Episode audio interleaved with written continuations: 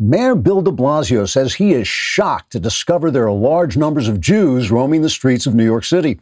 In a speech made to the 7th Avenue branch of the National Social Club for National Socialists, de Blasio said, quote, when I told people to go out in the town and enjoy themselves because this flu wasn't dangerous at all, I didn't mean to include Jews. Now suddenly they're all over the place with their funny hats and beards and those black outfits, which frankly I find depressing. And some of them don't even have the common decency to pray in English so we can understand what they're plotting behind our backs. It's crazy. This is New York City. What are so many Jews doing here? Unquote. In a later appearance where de Blasio handed out free camel milk to Muslims celebrating Ramadan, de Blasio reiterated that he would close any church permanently if Christians refused to obey the lockdown orders. De Blasio told the gathering of 500,000 Muslims in Times Square, quote, I don't mind if Christians want to get together in small groups here and there, but once they get into those churches, they're just going to start praying to their weird alien God, and that's not something we want to encourage, unquote. De Blasio also sent police to break up a Hasidic funeral for a prominent rabbi in Brooklyn. The NYPD, who love the mayor as dearly as those really painful boils you sometimes get on your buttocks, sent a spokesman to say, quote, we are breaking up this Jewish funeral, but we certainly hope this doesn't cause a mass uprising of Jews and other minorities who tie the mayor's wrists to his ankles, cover him with tar and feathers, and pitch him into the Hudson River where they pelt him with rotten vegetables and mud. The NYPD would frown on those actions very deeply as we watch the mayor being swept out to sea.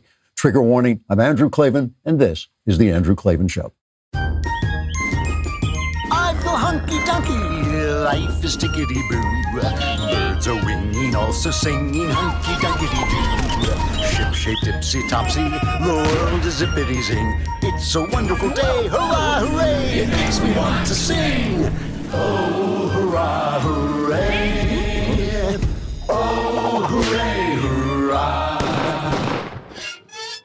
So let's start off with some good news. An experimental drug is showing some promise in the fight against the Chinese flu.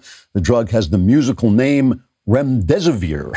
Anthony Fauci says it has a clear cut, significant positive effect in diminishing the time to recovery, which makes it, he says, a very important proof of concept. In other words, if you can improve healing times 31%, maybe you can push that number up even further. Other drugs and vaccines are showing some promise as well.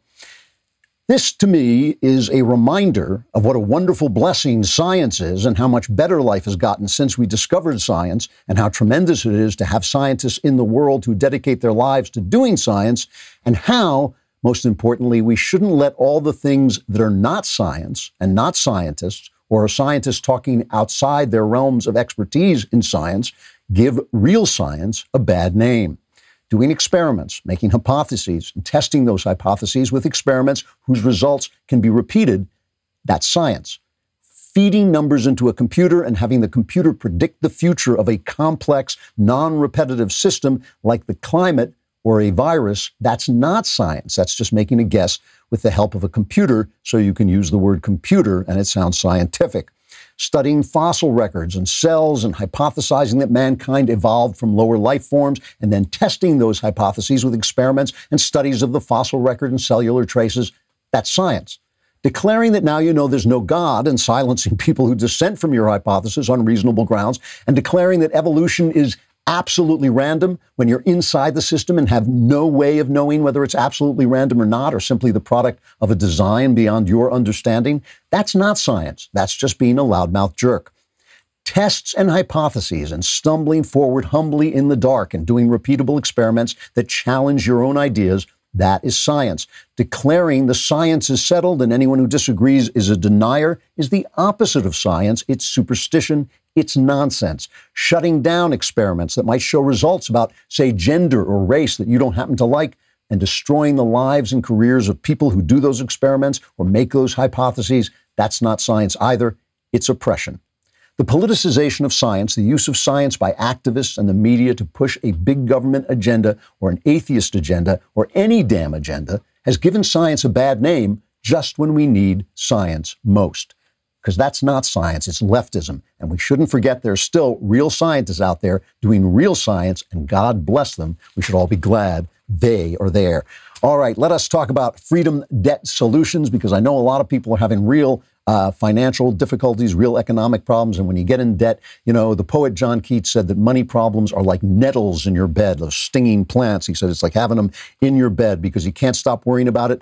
But the anxiety and stress caused by debt can be helped by Freedom Debt Solutions there's a way out. You don't have to go through this whole thing alone. Freedom Debt Solutions is here to help. There's no one size fits all solution to getting out of debt. Freedom Debt Solutions has more than 400 debt experts standing by to recommend the right solution for your specific situation. No matter which solution you may qualify for, Freedom Debt Solutions could help you get rid of expensive credit debt faster than you can on your own with one low, affordable monthly program payment. Since 2002, Freedom Debt Solutions has served over 750,000 clients and settled over 2.7 million accounts and settled over $10 billion in debt. So, if you have 10,000 or more in credit card $10,000 or more in credit card debt and struggling to make monthly payments, there is hope. Stop the stress and anxiety your debt is causing. Find out how you can talk to a Freedom Debt Solutions expert and get your free personalized debt consultation. Today, go to freedomdebtsolutions.com slash Klavan. That's freedomdebtsolutions.com slash Klavan, freedomdebtsolutions.com slash Klavan. You do not have to be in debt to know how to spell Klavan. It's K-L-A-V-A-N. There are no E's in. That's, that's amazing. I was just going to say exactly the same thing. There's an old expression, vox populi, vox dei. It means the voice of the people is the voice of God. So I want to show you something that came out in New York. Uh, it was put out by the New York Post and the police, who just despise Bill de Blasio, the police union. They hate Bill de Blasio. They've been tweeting it around.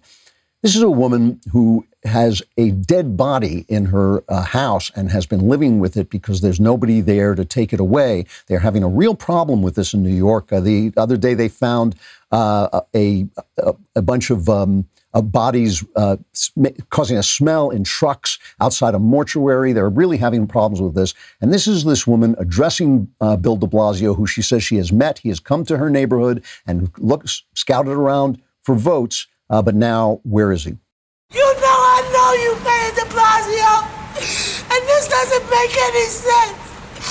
If you gotta designate somebody, you come and get these bodies out of here, these people that die at home. People are dying at home at an alarming rate. How dare you make us have to deal with that? After living there with the body for days. How dare you, Mayor de Blasio? You can't blame that on Trump. You can't blame that on Cuomo.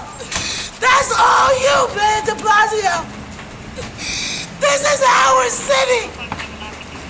And we're being treated like So that's that's a woman in, in real trouble in a city that's having the worst of this disease. Meanwhile, Elon Musk of Tesla, you know, the CEO of Tesla and SpaceX, he's tweeting if somebody wants to stay in their house, that's great. They should be allowed to stay in their house. They should not be compelled to leave. But to say that they cannot leave their house and they will be arrested if they do, this is fascist. This is not democratic. This is not freedom. Give people back their GD freedom. And, you know, it just strikes me that these two voices are very different. Uh, the voice of this billionaire and the voice of this lady who's having a problem. And maybe, maybe we're not dealing with fascism, you know? maybe we're dealing with, competent and incompetent public officials trying to deal with an unprecedented situation. And maybe we need a little bit less. I mean, it's one thing for it to be screaming because there's a body in your uh, apartment, it's another thing to be screaming because you're losing some money. I'm not saying you can't make your arguments. I'm just saying that, like, this really does seem to me a moment when we should be talking to one another. And we've got this press that is corrupt and evil and really uh, just dedicated to destroying one party and propping up the uh, clearly brain dead candidate on the other side. Uh, and it's very hard for us to talk to one another. It's very hard for us to hear one another and sort of say, well, you know, yeah, people are having this problem or that problem. We've got to, all, all of us have got to be thinking about how to go forward in a cautious and clever way. Uh, it really is a problem that we have a press that is this corrupt. So the press is starting to lose its power over the news. And we've been talking here. You know, I always promise you, you get tomorrow's news today. It is really true that every time I have played a clip from the past or played a clip of what's going on or even talked, I've been talking about this Biden thing since really it was coming to the surface. I've been on it a long time, not because of what it says about Biden. I don't know yet what it says about Biden, but because of what it says about the press.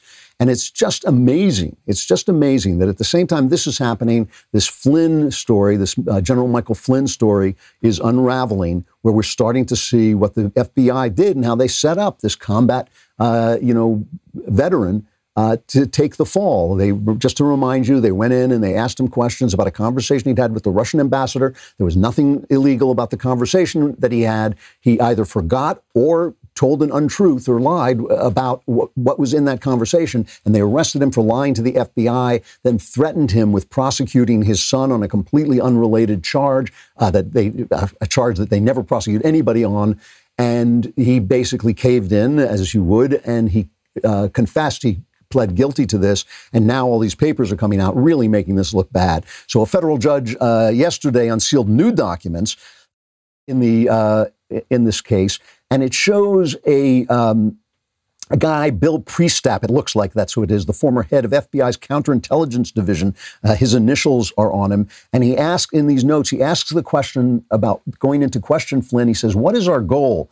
Truth slash admission or to get him to lie so we can prosecute him or get him fired. And again, if the, the initials are correct, this is FBI's, uh, the head of the FBI's uh, counterintelligence division. And that is an amazing thing for him to be asking. Now, some people are, are over reporting it. Some people are saying, oh, you know, he said that that's what we're doing. He's asking the question, but he shouldn't even be asking the question. He should know that that is not something the FBI are doing. And now, you know, Lindsey Graham, here's Lindsey Graham talking about this.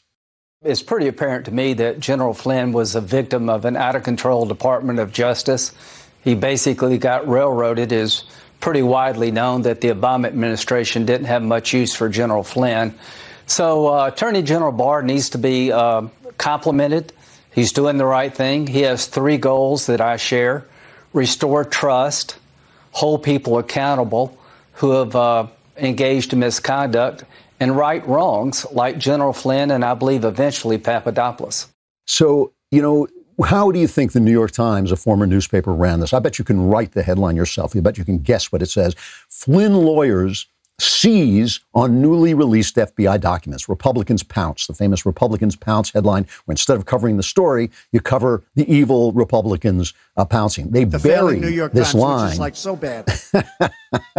they bury. I have this voice in my head. I'm sorry. I'm sorry. You can hear the voice in my head. They they bury this this question. Is our goal to get him to lie so we can prosecute or get him fired? It must be. I didn't count, but it must be 20 paragraphs down. I mean, it's way way down, and probably in the actual Dead Tree edition, it's probably on the other side of the the uh, jump on the jump page. It's just it is just an amazing piece of malfeasance. But now we know because we know about Biden, and now the Biden wall is breaking because they just can't stand it. And they the way they are uh, reporting this is the same thing. Democrat frustration mounts as Biden remains silent on sexual assault allegation. Let me remind you, no one has asked him about the sexual assault allegation. No one has shouted through. He's doing these Zoom things where they they vet your question first. Nobody has broken through. You can bet if this were Donald Trump, they would wait. They would tell you they would lie about the question they were going to ask and then ask the real question about this. You look. I mean, it, it, the fact the fact that they don't see how corrupt they are is the problem you know because when you are in a corrupt system it becomes invisible to you. You know ed henry had uh, uh, jon karl from abc on and asked him about how they're covering this and why aren't they covering why isn't the mainstream press covering these allegations that joe biden in 1993 threw a woman up against the wall tara reade and penetrated her with his fingers. And this is only one of at least eight uh, claims against him. There are really many more, and there's all the video evidence of the way he treats women and the way he invades their personal space. Just you know, old Uncle Joe. You know, it's like you, you remember that uncle. You know, the uncle your mom wouldn't let go into your room at night. So here's Jon Karl talking about this, and I want to emphasize this about Jon Karl. Jon Karl is a is a good reporter. I mean, he's a he's a competent you know, reporter who does his job, and everybody obviously likes him, and all and Ed Henry obviously likes him, and all the people are very collegiate with him, and they know him. But listen to what he says about this coverage. When I go into that briefing room, I'm not asking questions of Joe Biden. If, if, if I was, uh, it'd be a different set of questions than when I'm asking questions of Donald Trump. There is no question, Ed, that these allegations against uh, uh, Vice President Biden are going to have to be answered for. He's going to have to answer these questions. And I think you're seeing uh, the, the story uh, as more evidence has come forward. Uh, it's, it's being covered. In fact, I think it's on the front page of the Washington Post today. That's an unbelievable statement. That is an unbelievable statement. Now, here's a guy, again, probably a nice guy, uh, obviously not an incompetent, obviously an intelligent man, but that's corrupt. What he said is corrupt. It's corrupt because it's dishonest. You cannot look at the Kavanaugh coverage, which is exactly the same story. There's absolutely no difference. Unsubstantiated allegations. These allegations have more substantiation, but you know she doesn't have physical proof. She doesn't have pictures. She doesn't have witnesses. You know we don't know. But the fact is that the the uh, level, the bar for evidence, the bar for believability and plausibility was much, much, much lower. The panic, the hysteria, the feminist hysteria, the protests, the you know uh, buttonholing people in elevators and screaming at them, all that stuff doesn't exist. And the op-eds, the hysterical op-eds after op-ed after op-ed after op-ed in the pages of the New York Times aren't don't aren't there. The steady coverage. I mean, MRC has been just counting the coverage. Uh, they they cover. The, Mike Pence the other day walked into a hospital not wearing a mask. They gave that more coverage at, by uh, you know uh, exponentially more coverage than they have given this Biden thing. How can Jon Karl sit there with a straight face and say, "Oh yeah, I think the Wall, you know, the Washington Post, where democracy dies and dishonesty." You know, put something on the front page, which basically said the same thing. Democrats are demanding, well, not all Democrats. Here's Nancy Pelosi, and at least getting some pushback from Alisyn Camerota on CNN. I'm satisfied uh, with how he has uh, responded. I know him. I was proud to endorse him the other day, on Monday. Very proud to endorse him, uh, and so I'm, I'm, satisfied with that. Uh, I mean, he hasn't. To be clear, he hasn't addressed it. His campaign has addressed it, but he has not directly addressed it. Should he directly, publicly address it? You know, it's a, a, matter that he has to deal with, but I am impressed with the people who worked for him at the time saying they ever, absolutely never heard one uh, uh, iota of information about this. Nobody ever brought forth a, a, claim or had anybody else tell them about such a claim. Uh, but again, we have a, um, an important election at hand, one that is, I think, one of the most important ones that we've had. We say that every election, but I think this one is the most crucial. I think Speaker Pelosi's incompetent. so, you know, I, you know, they say Trump is living rent free in people's heads. He, clearly, he is.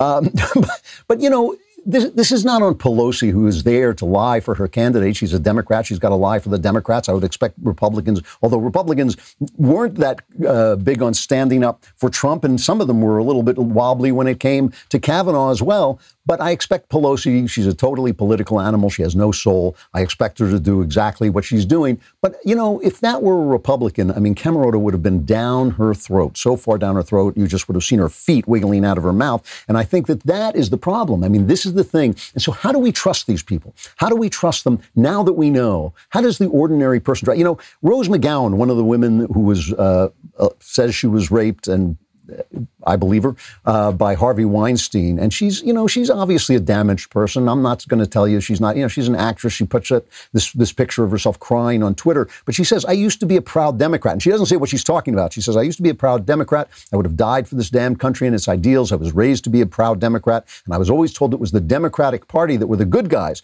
that our papers were the Times and the Washington Post. And we as a family loved listening to All Things Considered. And we talk about how much we loved Ira, Ira Glass. She continued, and now, but now I know too much, and I really feel quite a sense of loss tonight. I'm not a cynical person, but America, damn, the Republicans have always been painted as the bad guys, and I've always seen them more as a cult, but now I realize so are the Democrats and the media. Well, you know, how long does it take for everybody to get red pilled by this? And if we can't trust the media, and if you can't trust the Times, how are we going to trust them when it comes to this virus, when it comes to this crisis that we're in? How do we know? Who to turn to. When we've got people screaming it's fascism on the one side and people screaming on the other side it's going to kill us all and people with bodies in their apartments, how do we trust anybody if we've got no referee, if we've got no objective voice? All right, let us talk for a moment about Paint Your Life, which is a wonderful thing to have if you like having artwork in your house, here is an easy way to get some personal artwork, a personal picture, a painting of yourself or your family or your pet or anything you want. And it really does look, I got one and it's in the office, so I can't show it to you. But it really is a, a, very nice painting that was taken from a picture of mine. I did it kind of as an experiment because I, I didn't know if it was going to work. And it came out really, really nice. It's a professional hand painted portrait created from any photo at a truly affordable price. You can send any picture of yourself, kids, your family, a special place, a cherished pet, and you can even combine photos. It's a quick and easy process. You get a hand painted portrait in about three weeks. Uh, it's a perfect gift for Mother's Day, which is excellent. Uh, and there's never been a better time to treat the mothers of your life to something unforgettable while they're locked away and you can't see them. Paint Your Life portraits are a gift that will keep on giving. A paintyourlife.com there's no risk. If you don't love the final painting, your money is refunded guaranteed. And right now is a limited time offer. You can get 20, 20% off your painting, 20% off and free shipping. To get the special offer, text the word Andrew to 64,000. That's Andrew to 64,000. Text Andrew to 64000. Paint your life. Celebrate the moments that matter most. All right, let us um, talk about the fa- this this virus and how how are we supposed to decide how are we supposed to, to know what the truth is, right? We all, we all want to open. We have to open up. We can't let this economy just crash and burn. It can't be done. We cannot, you know, you know, the, the polls are showing that people don't think these uh, impositions, these lockdowns are uh, too much. They understand why it happened. They're not mostly angry. Most of the people protesting, there's there's really uh, very few people protesting. Although remember, there's different places and different attitudes of the governors, and some of these governors are overbearing. Some of these governors are doing the wrong thing. Some of them are sending police out to harass ordinary people, which is just a bad look. In America, you should not be harassing. The police should not be harassing ordinary people for being at the beach. You know, you, you can go and tell them you're not supposed to be here. You go and tell them it's dangerous. Whatever you want to tell them, but but you don't uh, you don't arrest people. You don't arrest moms for taking their kids out. Here's Trump saying, you know, we just we just want to get back to work. Everyone wants to get back to work. Being a cheerleader for reopening. Have to have safety, but at the same time, people want this country open. The people here want it open, and there is a danger to.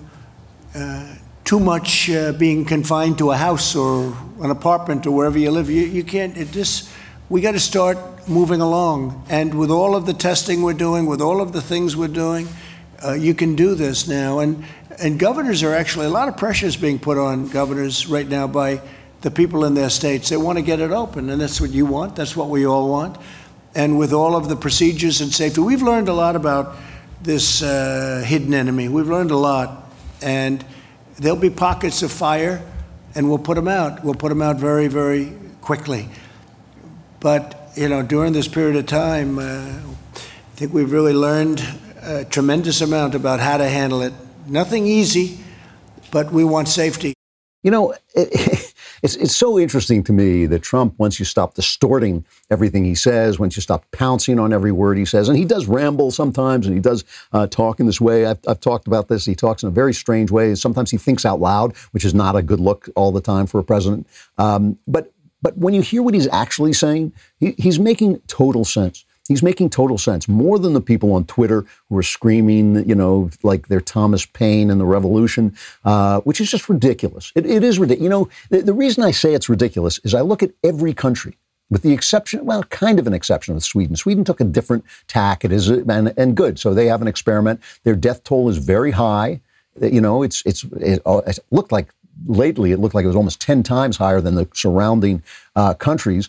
But remember that death toll is going to be balanced not against the death toll of the moment, it's got to be balanced against the ultimate death toll because when everybody comes out of their houses, there's going to be spikes. So we don't know if there's going to be a, a death toll. The one thing is with this with this new medicine that's coming out, if it shows success and if that, you know, they're working with incredible speed. I was talking to a doctor the other day and he just says, we're learning so much so fast. And you compare that to what happened in the AIDS crisis, where it took so long to gear up. But now, you know, AIDS is something you live with. When, when I was, when it started in the 80s, uh, you know, I had friends who were dying, people dying all around me, and just, it was just death. You got it. It was death. They came and told you, you have AIDS, you're dead, you know? And that was what it was. And now people uh, take a pill and they live. And it's the same company, this Gilead, uh, that is coming up with the, the new medicines as well. And, uh, you know, I think that the, the speed with which they're uh, doing this is very hopeful. It's, it's, it means that if we flatten the curve and if we all come back and there's a spike,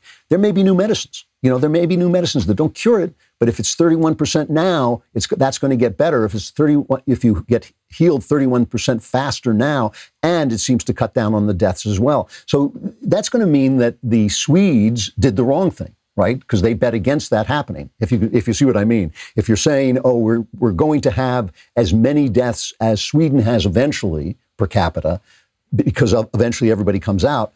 Well, then Sweden managed not to damage their economy and had the same death toll at the end of the story. But we don't know. If they do come up with new medicines, then it's not going to be true. Then staving off some death now uh, and waiting until later was a good thing. Then that was a smart thing. Meanwhile, so you've got Trump saying that. Meanwhile, you've got the New York Times. It, it's just like they should really just put a big scary emoji on the front page. They should just put a big yellow face with its face contorted in terror on the front page. You know, his eyes bugging out and like a you know mask with a scream behind it. You know, they maybe they should just put that old painting, the scream, on the front page of the New York Times every day. It's all fear. And you know, now we know, we know because of Biden, we know they're not covering the Biden story. We know we know they're not covering it at the level that they covered. You know, oh yeah, we're covering it. Uh, you know, they're burying stories on Easter Sunday on page twenty. Uh, we know they're not covering, so we know they're lying. We know we know that Dean Baquet is corrupt because he came out and said we didn't cover it because it wasn't in the news. I mean, that's what he actually said. We didn't cover it because it wasn't in the news. So we didn't cover it because we weren't covering it. Basically, is what he said. So we know they're corrupt. We know they're lying. So when they come out with these stories, they now have a story. U.S. coronavirus death toll is far higher than reported. Uh, CDC data suggests. How do I know? How do I know? You know, when I was a reporter, I always remember uh, going into a, a, little store. I was a, a, small town reporter. I went into a little store in the middle of nowhere, and I was covering a story about a dam that the Army Corps of Engineers said was going to burst. And I looked in, and there were guy, a guy literally sitting on a cracker barrel playing checkers, like in an old episode of the Andy Griffith Show. And he looked up at me and he said, You know, when I read something in the paper and it says there was a fire somewhere, he said, I think maybe I laughed because I was an honest guy. I was trying to tell the truth. I was writing stories for the newspaper. But now I kind of understand what he thinks. I mean, if, if Biden can be accused of the same sorts of things that Kavanaugh was accused of and just go undercover, and people saying, this is garbage, by the way, this thing about saying, oh, he's got to answer this. What do you mean he's got to answer it? You're not asking him any questions. And when, when does his answer become adequate? But Kavanaugh answered it. His answer wasn't adequate. They, just, you know, it was after he answered it, and when he answered and got ticked off that he was being accused of something he said he didn't do, it was like, no, look how angry he is. He's not judicial. You know, no matter what he did, it was no good. No matter what Biden, and, and really, Biden, I'm not even sure he knows where he is anymore. So they're covering up that as well. So how do we know? How do we know when the New York Times writes a story about coronavirus? You know, they, there was a, a, a piece, a, they do a thing in the New York Times called The Argument, where their columnists get together and agree with each other that conservatives are bad. That's why they call it The Argument, because they go back and forth agreeing with each other that conservatives are bad. But this time they were going after, uh, they were talking about a column by Yuval Levin, who's a smart guy and writes for the New York Times. And he was talking about what I, what I call meta jobs when I say some job, you know, your job has a meta purpose. So if you build cars, build cars, and if you uh, sing in, on Broadway, sing on Broadway, you don't need to talk about uh, politics. You don't need to do those things because that is coming down from your meta job. It's coming down from your bigger job. And and he says, and Yuval Levin talks about the fact that we have lost faith in our institutions. He says, check in on Twitter right now, and you'll find countless journalists leveraging the hard-earned reputations of the institutions they work for to build their personal brands outside of those institutions' structures of editing and verification, leaving the public unsure of just why professional reporters should be trusted. Well, you know that that's true. You know, when when you see reporters on Twitter making political statements, then you go back and think, well, why should I trust them? And they always used to make the argument, well, I can be a Democrat, but you know, be honest, but they but they're not. We now know. We know because of Biden. This is what the Biden thing teaches us. We know for certain that they're lying. We know for certain that they're corrupt. They know, we know for certain they're on one side and not the other. So we don't lose faith. When we lose faith, how do we communicate with one another? How do we communicate with the people that we disagree with, right? I mean, it's important. It is important to be able to communicate with people even when we disagree with them. Uh, and it's important for us on the right to be able to communicate with the left. But how can we? You know, uh, I want to just play this one thing of uh, Fauci talking about reopening. This is not on the medicine, this is on reopening, if you got that cut if as we open up the country economically and otherwise, if we have the capability to implement well when new cases occur, which they will, there's no doubt that they will, as you try and relax mitigation, if we have the capability of identifying, isolating, and contact tracing in a highly effective and efficient way, then the numbers will stay low. It may be 80,000, whatever, 70,000, like the model says.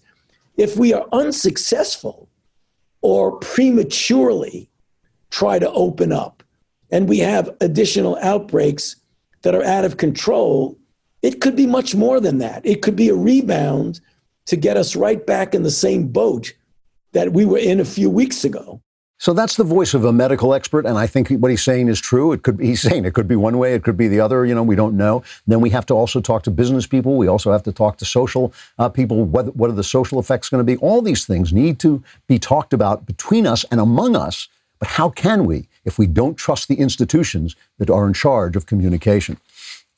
All right, let us talk about something much more pleasant, rockauto.com. It's just good to just say rockauto.com. There is nothing I like better than talking about rockauto.com because it's not only great to say, it is also incredibly useful, especially right now. Because right now, if you need a car part, what do you not want to do? You do not want to go and stand online at the car parts store only then talk to somebody who doesn't know anything more about car parts than you do. RockAuto.com is so much easier than walking into a car. It's right there on your computer. The catalog is unique. It's remarkably easy to navigate. RockAuto.com is a family business serving auto parts customers online for 20 years, and they always offer the lowest prices possible. So, say you happen to need, you know, I, I sometimes need a Delphi FG1456 fuel pump assembly for a 2005 to 2010 Honda Odyssey. I mean, it was just yesterday I needed one of those, and it costs like $354 at a big chain store. That's the kind of thing you could get at Rock Auto for 217 bucks. That's some comparison. So go to rockauto.com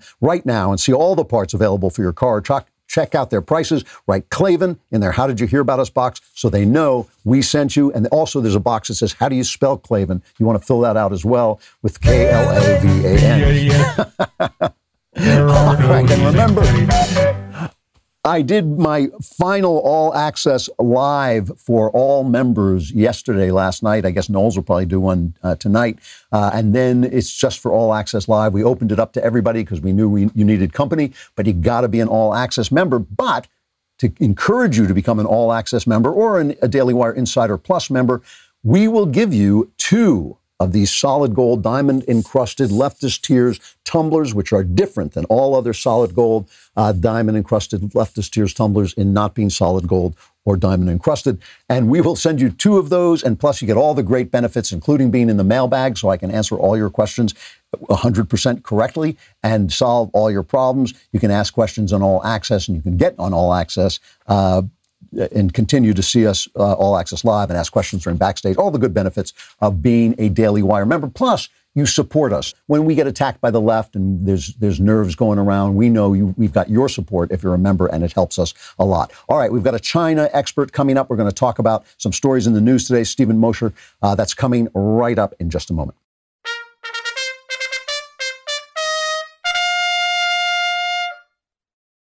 All right. Stephen Mosher is the president of the Population Research Institute. He's an internationally recognized authority on China. He's written many books about China, including one recently, Bully of Asia Why China's Dream is the New Threat to World Order. Uh, are you there, Stephen? I am, yes. Good to be with you today. Thanks. Thanks for coming on. Um, you know, today in the New York Times, uh, there was a story senior Trump administration officials have pushed American spy agencies to hunt for evidence in support uh, of an unsubstantiated theory that a government laboratory in Wuhan, China, was the origin of the coronavirus outbreak. And their basic uh, thrust on this is they say some analysts are worried that the pressure from senior officials could distort assessments about the coronavirus and be used as a weapon in an escalating battle with China. Is that your concern? Are you concerned that uh, this they're going to distort our, our impressions of China? Uh, no, I, am not concerned about that at all. I'm concerned that we get to the truth about the fact that this uh, coronavirus was under investigation, being researched in the P4 laboratory, the high containment lab in Wuhan, and it leaked from that lab. I think the uh, trail of breadcrumbs leads us exactly uh, to that conclusion. I wrote about that uh, at the same time that my friend Senator Cotton brought up the subject. And look, uh, bioweapons research in China is real recombinant technology being used to create new coronaviruses that are more deadly than anything you find in nature are real. And look, the head of the Institute of Virology's research program in coronaviruses, a Dr. Shi Zhengli, said recently, she said, you know, we checked our records and we made sure that none of the viruses that we had collected from bats in caves matched the new uh, coronavirus, the CCP virus, as I call it. Well, that's fine. Uh, they don't occur in nature. Uh, it might have been one that she manufactured in the lab, however. She needs to show us those lab records. All right. So you're, I mean, you call China the bully of Asia. What, what do you mean by that? Well, I mean, for the last uh, 29 years, uh, China has been in a Cold War with us. I can actually date the beginning of that Cold War because it was in October of 1991 when Deng Xiaoping called together his senior leadership and said, The old Cold War is over. The United States has won, the Soviet Union has lost and collapsed. The new Cold War is now beginning between China and the United States, and we will win this one. And you know what? If your enemy says you're at war, then you're probably at war, whether you want to be or not. and now we understand that the war, you know, is is is across all domains except the kinetic. We're not firing bullets at each other. But we now know that it's across the trade domain, the cybersecurity domain, and there's a new domain uh, that China's at war with us on, and that is the health and well-being domain, the health domain. Why is it? I mean, why? What is the New York Times' interest in protecting China? I mean, why do they not just want to follow, as you say, the breadcrumbs and find out what's going on? Well, I, you know, when I when I published uh, an article in back in February in the New York Post, it was banned uh, immediately by Facebook because the fact checkers said that it was a conspiracy theory. Uh, the fact checkers actually consulted with a woman uh, by the name of Danielle Anderson, who works with the Wuhan Institute of Virology, has been there many times and has a, a research project there. So she was hardly a disinterested party, right? If the Wuhan Institute of Virology turns out to be the source of the of the leak, which it is, uh, then everybody associated with that lab from the beginning until now, including the people who approved the funding from the United States to that lab, uh, which I think we're just in the process now of cutting off, uh, they're all complicit in this to one degree or another, their reputations are going to suffer as well. So there's a lot of professional pushback from virologists who have a connection with the lab to say, no, no, uh, it couldn't have leaked from the lab. It must have come from a bat, you know, flying 700 miles from its bat cave and landing in someone's bat soup in Wuhan. That's how it got started. I don't believe that for a minute. But but what what is what? Why doesn't the Times just cover the case fairly? I mean, just hear from both sides. Why are they? They're obviously pushing uh, to defend China from the evil Donald Trump. Uh, what? Where does that come? Is that just Trump hate, or is there some connection between the Times and China that makes it worth, worth their while?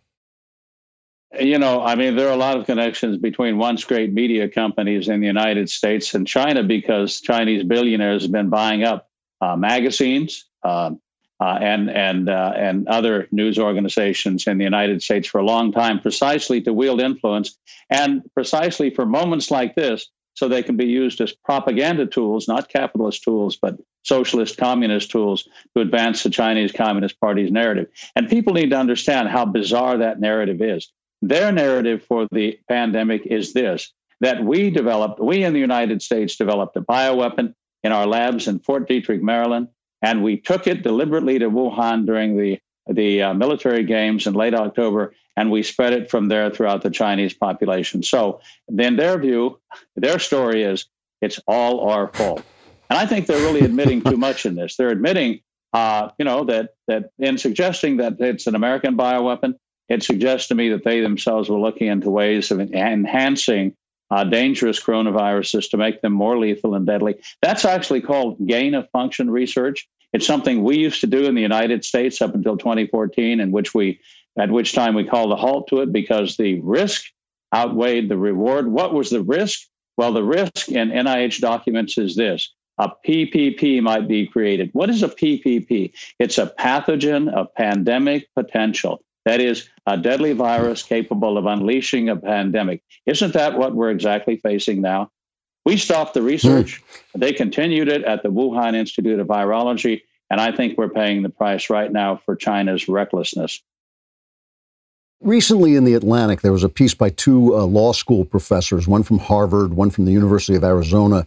Uh, and Here's what they wrote. They said In the great debate of the past two decades about freedom versus control of the network, China was largely right and the United States was largely wrong. Significant monitoring and speech control are inevitable components of a mature and flourishing internet, and governments must play a, a large role in these practices to ensure that the internet is compatible with the society's norms and values. What is it like for the Chinese to be living under the government they live in? Well, the Chinese Communist Party certainly has its own norms and values. And, and those in China who violate those norms and values uh, wind up being punished in one way. They can lose their job, uh, they can be arrested, they can be disappeared. Uh, China has a network of what are called black jails, that is, jails that don't are, that that the public existence of which is not admitted, where people can be disappeared for weeks, months, or years at a time with no accountability. Their family has no idea where they are. Uh, they can be tortured, forced to write confessions, and once they're they're suitably the word in China today is harmonized. Once they're suitably harmonized uh, to be compatible with the current party line, they're then trotted out as broken men, broken women, uh, to rehearse, you know, to give their rehearsed uh, confession to all the crimes that the Chinese Communist Party has asked them to commit. I mean, it's it's 1984, Brave New World, come alive in real time, mm, and that- we're watching it now unfold. Uh, we don't want to be harmonized in the United States. Uh, we want to each be allowed to sing our own tune, uh, you know, have our own music sheet. You know, um, there have always been horror stories coming out of China. There were the forced abortions. I, I, I believe you had a role in exposing the forced abortions. If I'm, I'm, speaking from, you did, yes, uh, okay. And and now I'm hearing these stories of forced organ donations, which sounds to me mm-hmm. like some bad thriller movie. Is there truth to that? Uh, I was in China in 1979 and 1980. I was the first American social scientist allowed to do research in country in China. I was there for a year. I found myself caught up in the beginning of the one child policy. I saw women arrested for the crime of being pregnant. Yes, being pregnant was a crime under the one child policy. They were taken, locked up for weeks, uh, sometimes months at a time.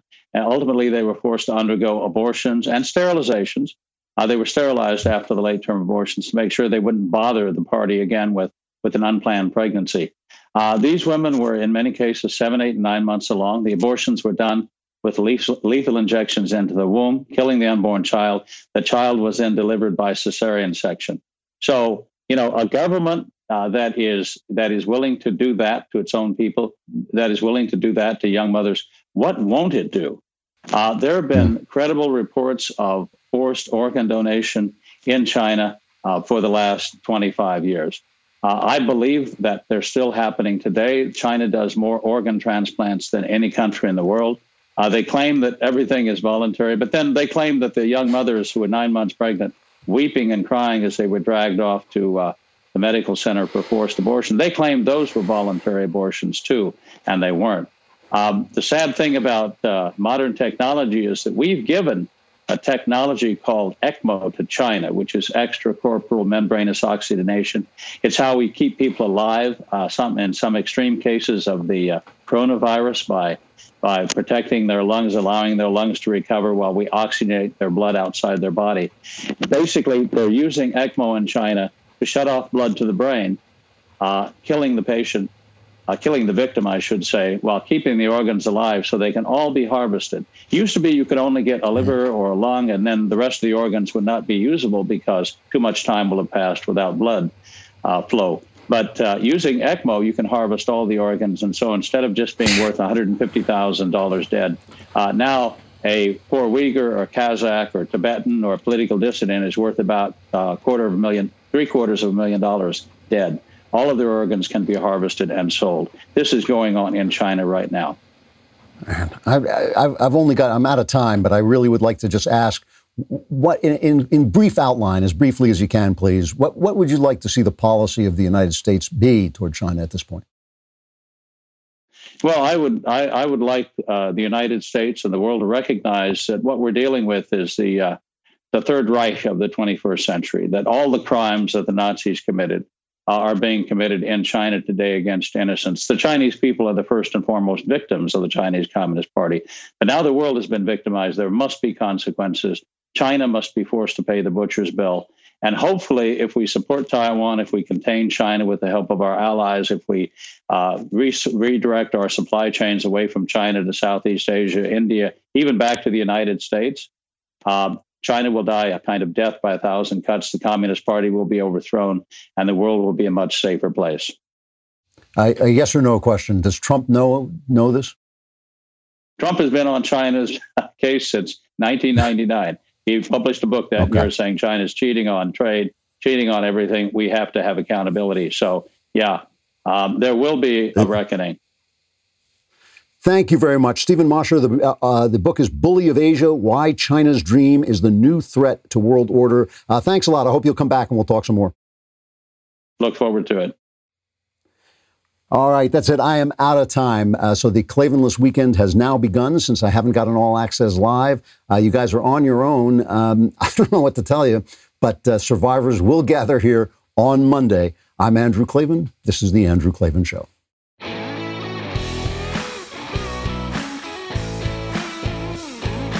Hey, if you enjoyed this episode, don't forget to subscribe. And if you want to help spread the word, give us a five star review and also tell your friends to subscribe too. We're available on Apple Podcasts, on Spotify, wherever you listen to podcasts. Also, be sure to check out the other Daily Wire podcasts, including The Ben Shapiro Show, The Matt Walsh Show, and The Michael Knowles Show. Thanks for listening. The Andrew Klavan Show is produced by Robert Sterling and directed by Mike Joyner. Executive producer, Jeremy Boring. Technical producer, Austin Stevens. And our supervising producer is Mathis Glover. Assistant director, Pavel Wydowski. Edited by Adam Sayevitz. Audio mixed by Robin Fenderson. Hair and makeup is by Jesua Alvera. Animations are by Cynthia Angulo. Production assistants, McKenna Waters and Ryan Love. The Andrew Klavan Show is a Daily Wire production. Copyright Daily Wire 2020.